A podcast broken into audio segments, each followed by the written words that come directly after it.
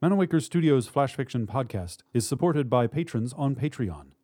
To find out more or to add your support for as little as a dollar a month, visit patreon.com slash manawaker.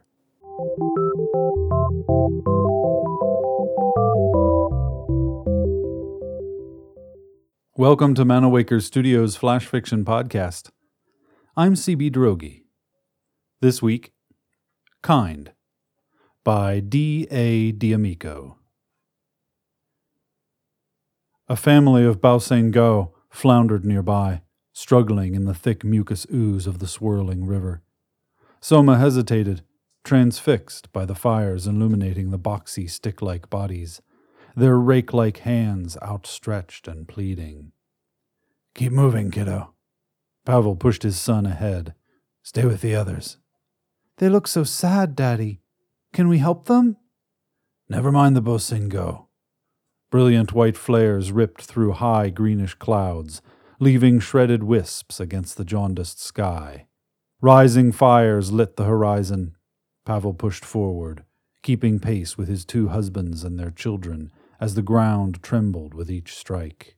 Small groups sloshed beside them, their shadows jerky and uncertain in the flickering light. They know the way. But they look stuck. The Busain-Go bobbed in the water, caught on a sandbar. Mankind's accidental entry into their world had changed their ecology, disrupted their habits, and the Busain-Go could not adapt. They'll figure it out. Pavel glanced away, troubled. The unexpected biobloom made the tumultuous river difficult to cross, but they needed to find shelter in the caves before the skyfire reached the dry grass at the edge of town. The strikes were more intense this year, and a lot closer. It was the last of the great ship, the remnants of their ark breaking up in the system's tidal forces and plunging planetward. Pavel turned back in time to see Soma lose his footing and slide beneath the viscous fluid, arms flailing. He lunged. Oily flesh slid from his grasp. His heart pounded. Bitter liquid filled his mouth. He swallowed, gasping for air, gagging as he struggled to hold on, but Soma slipped away, lost in the dark waters. Strong arms dragged him up. His husband, Brace, held him as he struggled, pink tinged mucus slime falling like drool back into the water. Calm down. It's okay. He's safe. Leave me. Pavel jerked away, turning angrily. Brace pointed. One of the larger Bosain-Go had scooped Soma from the water holding the boy above the swirling ooze in long, gracile arms. Soma didn't appear hurt, but he fidgeted against the thin yellow orange bodies, his hands sliding squeamishly over greasy protofeathers. Pavel panted, gobs of gelatinous biomass slithering down his body. His skin tingled, but he brought himself under control. Soma was safe. That's all that mattered. He inhaled deeply, then spat the algae bloom, too alien to pose a threat to humans, tasted and smelled like moldy citrus. Go on ahead. Pavel glanced at Brace, then back toward Soma. I'll fetch him. Are you sure? Brace glanced nervously toward the Bosain-Go. Get to the caves and keep the others safe. Go on. Pavel turned, pushing deeper into the opaque water, back in the direction of the growing fires. The Bosain-Go, released Soma into Pavel's arms. He nodded at the creature. It blinked, wide violet eyes closing sideways like curtains over a wedge shaped face. Thank you, Pavel whispered. In the twelve years since the crash and humanity's first contact with the Bosain-Go, they'd learned little about the creatures. Infrequent communications consisted simply of hand gestures and a few hushed, repetitive sounds. Pavel backed slowly away. Soma clung to his shoulders, shivering as they left the Bosain-Go behind and joined the few groups still struggling to cross the river.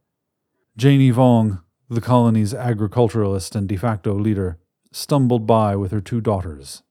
They were among the last to evacuate. The young girls looking ghostly pale in the shadows thrown by the falling ribbons of flame. Soma hugged him close. Can we help the Bosain-Go now, Daddy? Pavel glanced at Janie. What about it? I'm sorry, but humans first, Janey shoved her girls ahead, nearly sliding under as they struggled past. We need to help our own people. There's too few of us, and plenty of them. Pavel frowned. It had always been just about the numbers with Janey. Our people are doing fine. Leave them. That's an order. They helped me, Daddy. Soma twisted to look back, and Pavel nearly dropped the boy. Do they have to be people to get saved? It's not as simple as that. Pavel pushed ahead, trying to put some distance between them and the agriculturalist. It's just. How did he tell his son colony policy made the Busengo more expendable than humans? That sometimes you had to do bad things when you're confronted with a world not built for you. It had never sat quite right with him. The creatures were intelligent. They made tools. They had a complex society that included laws and morality, and they cared for their young. The Bosengo deserved at least a measure of deference. It was their world, after all. Over here! Brace waved, standing on the bank with a group of about ten humans. He looked relieved, a smile playing at the edges of his thin lips.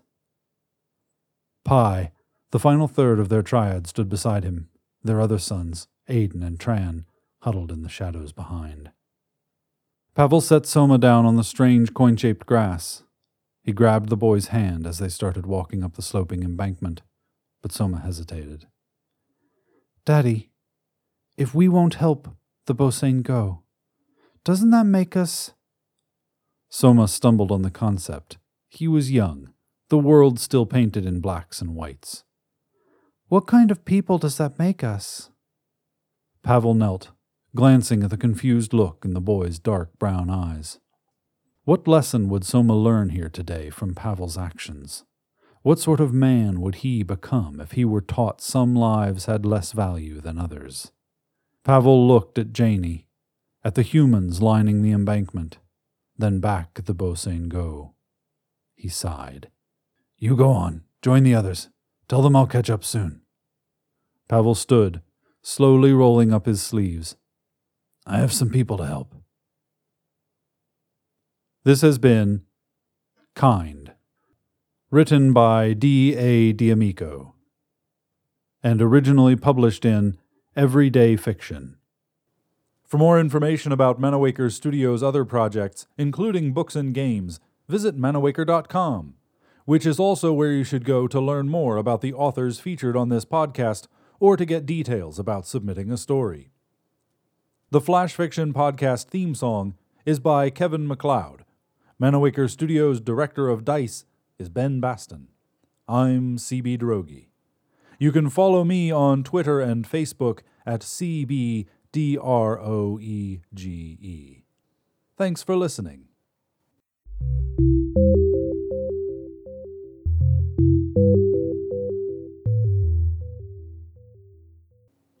On the next installment of Manawaker Studios' Flash Fiction podcast, sometimes they were nice and sometimes nasty. Sometimes it was, Show us your tail, blow some flames. And sometimes it was, Go away, you're weird.